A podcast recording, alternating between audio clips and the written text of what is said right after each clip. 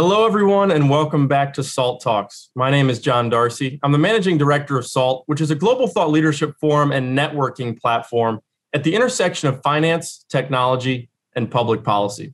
SALT Talks are a digital interview series that we launched in 2020 with leading investors, creators, and thinkers. And our goal on these SALT Talks is the same as our goal at our SALT conference series, which is to provide a window into the mind of subject matter experts as well as provide a platform for what we think are big ideas that are shaping the future. And we're very excited today to welcome Kamar Jaffer as our guest on SALT Talks, moderated by our good friend Huda Al Lawati, who joined us at our SALT Abu Dhabi 2019 conference. And we're looking forward to have both uh, look forward to having both of these speakers today join us at our next SALT Middle East conference, hopefully uh, at the end of 2021.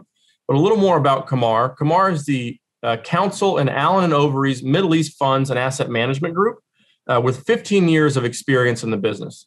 She helps clients structure and establish investment funds, including Sharia compliant funds. Uh, prior to joining A&O, uh, Kamar was the head of legal MENA and Turkey at PineBridge Investments, a global multi-asset class manager providing cross-jurisdictional legal advice on private equity, real estate, and distribution of financial products. Uh, prior to moving to the Middle East, Kamar worked for a global law firm in London. Kamar is passionate about emerging markets and, with senior industry executives, has led podcasts exploring reinvigorating the MENA economy by focusing on mid caps and SMEs and the role of private equity in emerging markets. She's also edited publications including Euromoney's Investing in Emerging and Frontier Markets.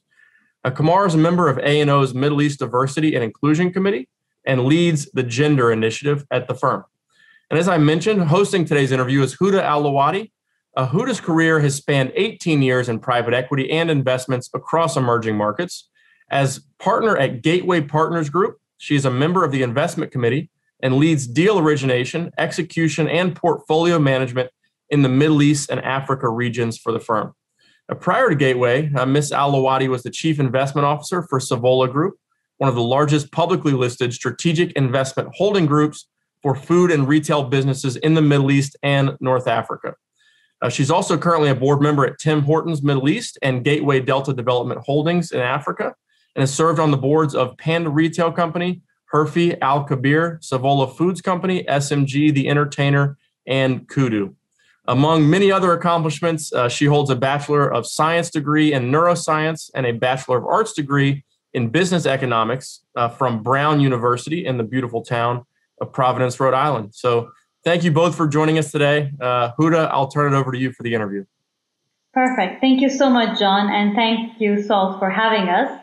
Uh, thanks, Kamar, for joining. I thought it's a very good time for us to discuss fundraising in the uh, Middle East region and more broadly the emerging markets. Kamar is very well placed as a counsel for funds and asset management to talk to us about this.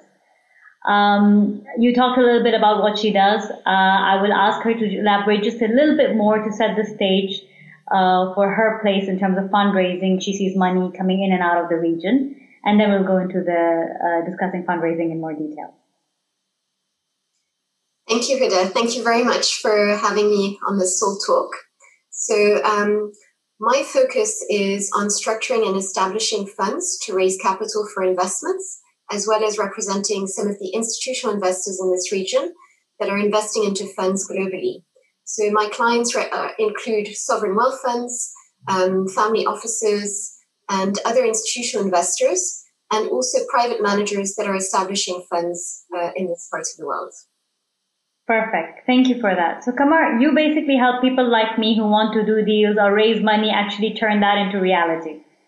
That's and in right. that context, uh, if we just look at the uh, big picture over the last 12 months, the very eventful COVID year that we've had, what, how do you see the environment, the fundraising environment, whether it's from a manager perspective or a investor perspective? So I would say that generally uh, for the Middle East, fundraising has been challenging in 2020. We've seen it pause initially when COVID 19 hit uh, in the initial months from March, April, uh, May. And then um, we, you know, we've started seeing much more of a positive outlook on fundraising as, um, as managers are structuring and establishing funds and going to market and closing their funds as well. So what we've seen last year is that um, managers and investors transition to a remote world and have been holding, um, sort of have been doing their due diligence together remotely. And that's been very positive. So there's been engagement from both sides, and we've seen um, managers trying to do this in a very efficient way. And um, we've also seen that the, the trend we've been seeing, which is very aligned with what we're seeing internationally, is that investors continue to allocate to very well known and established managers as well as um, ones that they have pre-existing relationships with. So they tend to re-up with the invest with the managers they know. Uh, we're seeing a lot more difficulty for first first time or emerging managers that are looking to to start their first fund, for example, and that's that's where the challenge is. And that's very much in line with what we've seen as well. Do you see that changing or in the recent months, or do you think that's going to continue being the case so long as we can't physically travel and do due diligence on new, um, uh, or, you know, the investors can't do due diligence on new names? I think that what um, I think that managers are trying to be as reactive as they can to investors' needs, and I think that they're looking at alternative models as well to raise capital. So if they can't raise it by raising a blind pool fund they look at, for example, a deal by deal structure or a pledge fund structure in order to get to, for example, in a deal by deal structure, they'll have a pre identified investment and they'll look to get their investors comfortable with the, um, with the investment, get them to invest and build their track record in that way by making um, those sort of deal by deal structures and then with a view to perhaps seeding their first fund. So I think that we're seeing that managers are trying to adapt to the current markets. Great. And on those sort of deal by deal uh, uh, situations, is it the are the economics similar? Is it uh, very much uh, per situation? How does it work? Yeah, so on the deal by deal structures, I think that there isn't a very set market um, market terms like there is on the fund side. Um, so I think we see that managers um, do this in different ways, and it depends on whether they've had the track record, whether they've done this before, whether investors know them, and whether they've got a pipeline as well. So I think there are many factors that come into play, but we do see, for example, a closing uh, fee that gets put in place, and of course the carry. Those are typical um, structures we still see in those deals, and then then after that, the range of what those are will differ depending on, on the manager. So going away from the house and the investment structures, getting into what in terms of the uh, industry verticals or the investment strategies that you see uh, having the most traction. Uh, where would that be in your view, either in the Middle East or broadly emerging markets? Sure. So on what we've been seeing is that the managers that have um, that are established, that have a track record, um, they tend to be able to raise their successor funds, and those can go in. Those can be in PE, in private equity, credit. Um, they can be in uh, venture capital, and the list goes on.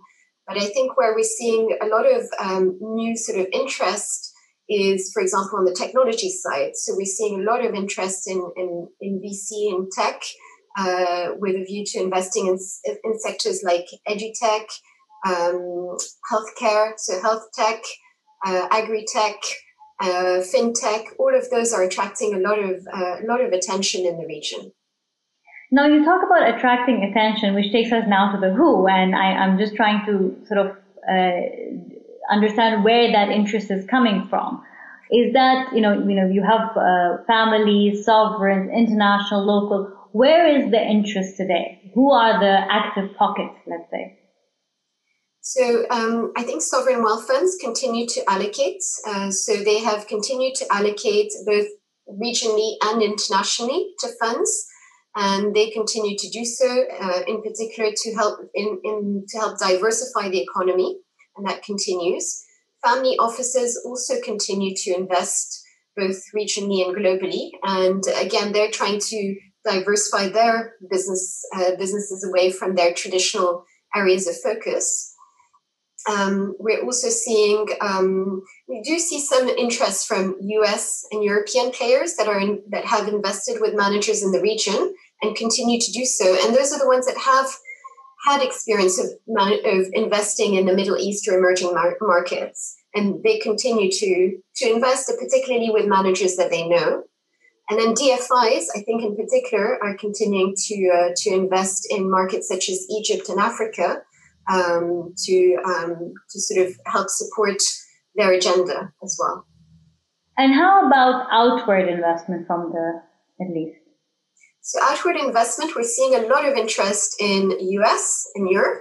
So those are the big fundraising markets at the, at the moment. And I think that those the sectors that we see a lot of interest in are um, credit. So special situations, dislocation funds have attracted um, capital from the region. Um, and we're also seeing this across sectors. So it doesn't necessarily need to be um, sort of just a credit fund. It will be uh, a, speci- a, a, specific industry or um, area that they're allocating to.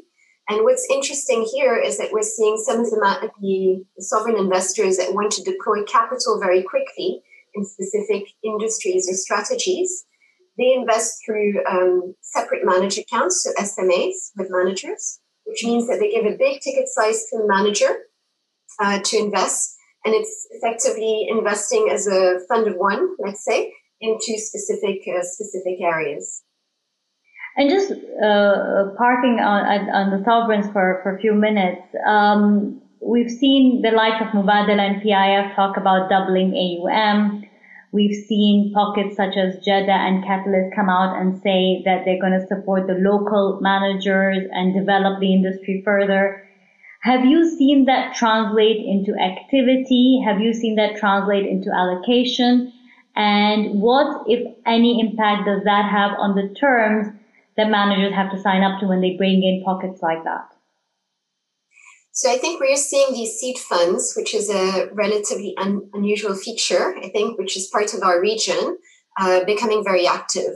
And I think that that is um, that is great for for managers because they have that support uh, system in play, and those those seed funds are very active in promoting their ecosystem, uh, whether it be in Saudi, in the UAE, or in Bahrain or elsewhere. And I think that they um, they invest, but they will basically allocate, but also have other investors join. And so the negotiation with the manager will not necessarily just be with a seed investor. It will also need to cater to other investors that are joining the fund. So will have to be on the basis of market market terms. And do and is there a domicile requirement associated with all of them or some of them? Are there any uh, localization requirements that this comes with? So I think, as you know, regionally, we've seen historically Cayman Islands being the, dom- the preferred domicile for funds in the region. And um, and what we have seen re- in recent years is that the financial centers in the region are attracting uh, managers because they're closer to home. Uh, so they have their teams locally based uh, in the region, and those continue to attract those managers. They're based on, on common law international standards. Uh, so they provide comfort and at the same time they allow 100% foreign ownership of managers. So they can set up their funds and have the ability to um, adapt the terms of their fund documents. So I think it's very similar to what you would have in the Cayman Islands in terms of a legal regulatory framework uh, in, in, in a way. And I think that those um, jurisdictions will continue to attract uh, managers and that will also enable them to continue to raise capital from the region. And when you talk to international pockets and talking about these jurisdictions and the new jurisdictions, uh, do you see resistance? Are people wary of the lack of history, lack of precedence? So I think we do see international investors uh, looking at the region and um, investing in the region, but we also see that at times there may be some investors that are very used to investing in um, in other parts of the world, and so they prefer to use their domiciles. So we do establish, for example, a fund, main fund, let's say in the region, with a parallel fund in Luxembourg to cater for European investors. So we do have uh, we do structure in such a way to be able to attract different types of investors depending on their requirements. And I think this is just this is driven by different factors, including tax as well. And talking about catering to, to, so, you know, tax or other reasons, people being used to domiciles, another pocket of investors that I know I ask you a lot of questions about and, and, and, uh, pick your brains on as the Sharia investors. Do you think that that's a pocket that's being tapped enough or uh, successfully, unsuccessfully? Do you see it as an impediment? Do you see it as an opportunity? How, how do you view that? So I would say that most of the funds we, about 50% of the funds we work on are Sharia compliant funds in the region or structures to tap into those investors. And um, I think it's, it is um, an opportunity, uh, definitely, in terms of tapping into those, those investors. I think it's a challenge in terms of understanding the requirements. So um, Sharia compliance, I would say, is an art, uh, not a science. So many of the investors will have different requirements depending on their Sharia board. And the Sharia board also has um, um, different uh, different views of what Sharia compliance is, which evolve over time. So certain investors will only invest in fully Sharia compliant funds, and others uh, may be comfortable at the other end of the spectrum with excuse rights, uh, whereby they will not invest. Uh, they will invest in a conventional fund, but they will not. Um, they will be excused from investments that are not Sharia compliant. And then there are some other options in between. So we do see some investors uh, requiring parallel funds to be set up, um, which is some of the, the structures we've been discussing, or using a, a debt financing instrument, so financing instrument to access the conventional fund to be one step removed from the conventional fund effectively to invest into um, into uh, into that. Um, so I think overall there are different ways of approaching Sharia investors, and it's important to really understand what they what their requirements are. Do you see that getting streamlined as more uh, there's a more interest and more activity in this Sharia pocket, or do you think people will continue to have their own requirements? I think there will continue to be their own requirements because depending on the on the investors, their jurisdictions across emerging markets, not just you know the Middle East but also Asia, they will all have their own um, specific requirements. And the Sharia scholars who advise the investors as well um, have evolving uh, views of what Sharia of Sharia law over time, and that really sort of also impacts the, the structuring too. Zeroing in on the terms, whether it's a Sharia compliant fund or, or a conventional fund, have you seen specific fund terms evolve over the last 12 months? Uh, yes, I mean, firstly, the time to close um, has extended. So we've seen that extend beyond the 12, typical 12 months. So we see that go to 18, 24 months in some cases. Um, so that's, and we've seen sort of a lot of discussion between managers and investors as to whether they hardwire the period in, whether they build in flexibility to get investor consent to extend it, and all of those types of um, things. Um, we're also seeing a lot of discussion around the investment mandates. So managers are going back to their investors and trying to negotiate um, to have a broader investment mandate in order to capitalize on opportunities or to invest across the capital structure of companies. So that's another area um, that we're seeing movement on. And then there's also the investment period that may be longer because it may take more time to exit in the current markets. And that has also knock-on effects because you may have need to look at the definition of follow-on investments if you want to continue to invest in your portfolio companies. And there are restrictions and terms around that. And so just looking at what that means. Um, and then I think that generally um, there's on the economic terms, those tend to be fairly aligned with where we were before, and those continue to be um, sort of in, in not necessarily very strongly affected, especially for established um, managers as to what they were before COVID 19. So, side letters, they're more or less? They're still very long.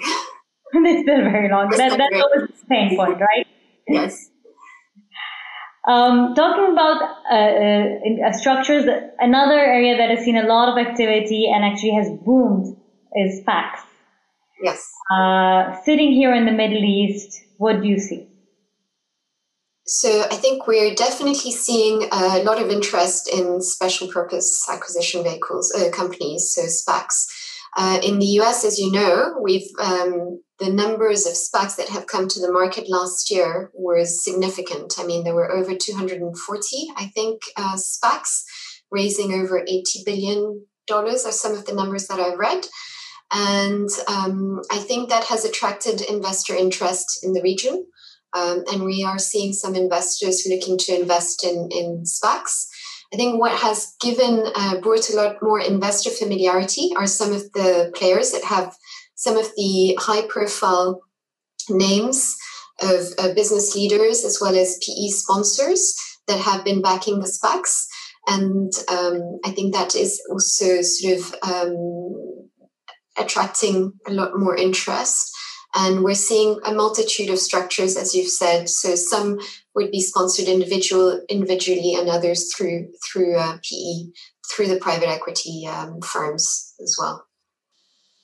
And in terms of uh, SPACs, you mentioned managers and private equity players being involved in that. Is that typically done as private equity players doing a new activity, or is that that done through funds, or you know, is the fund the SPAC sponsor, or is the private equity manager. We've seen individuals do it. What, if, or is it a mix?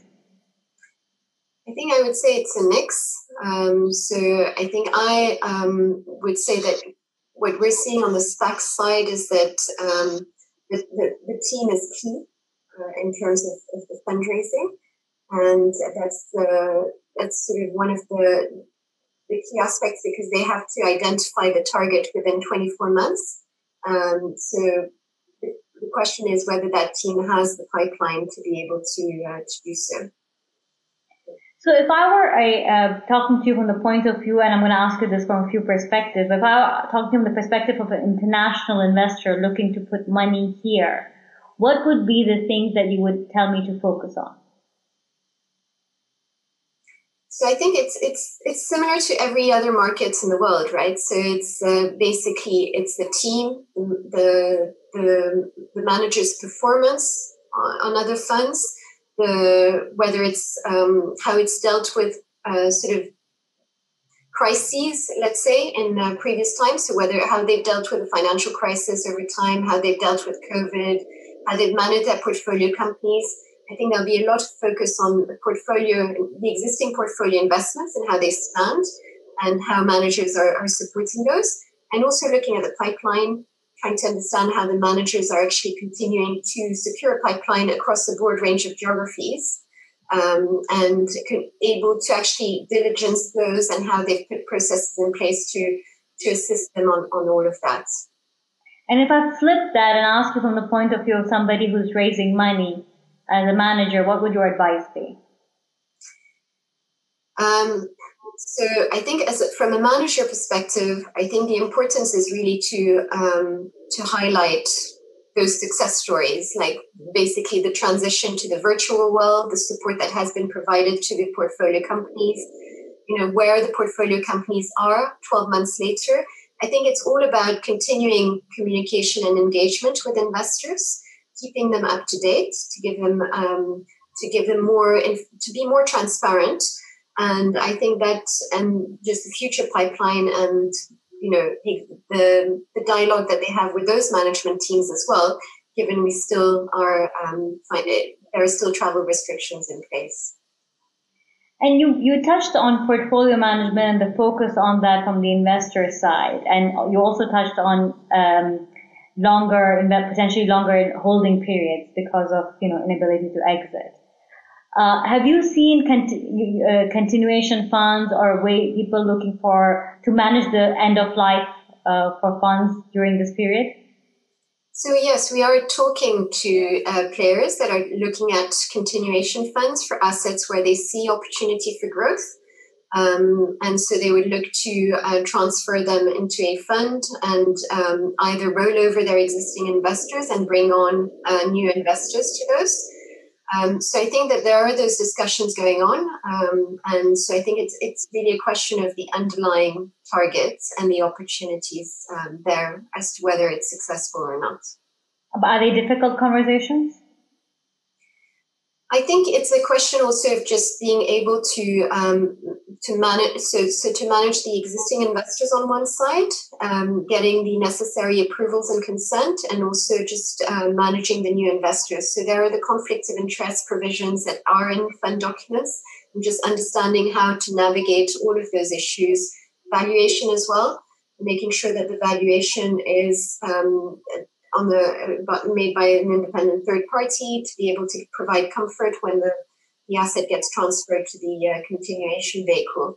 So I think all of those issues have to be properly sort of addressed. Right.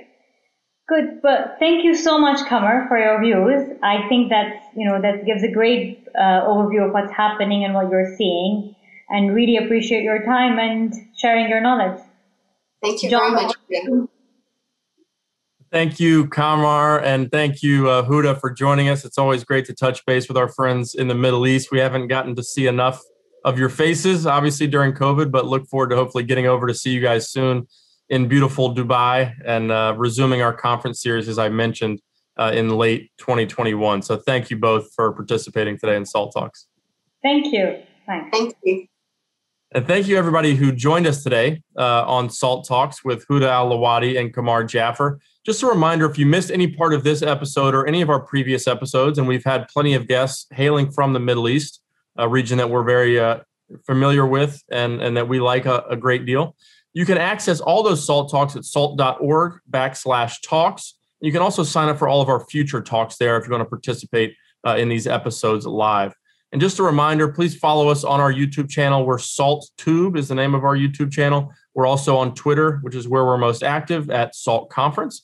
We're also uh, on Facebook, we're on LinkedIn, we're on Instagram as well. So please follow us there and please spread the word about Salt Talks. We love growing our community, especially in new places, which we've uh, done a lot more in the Middle East over the last few years. So uh, love growing our community there. Uh, and on behalf of the entire SALT team and our guests today, this is John Darcy signing off for today from SALT Talks. We hope to see you back here soon.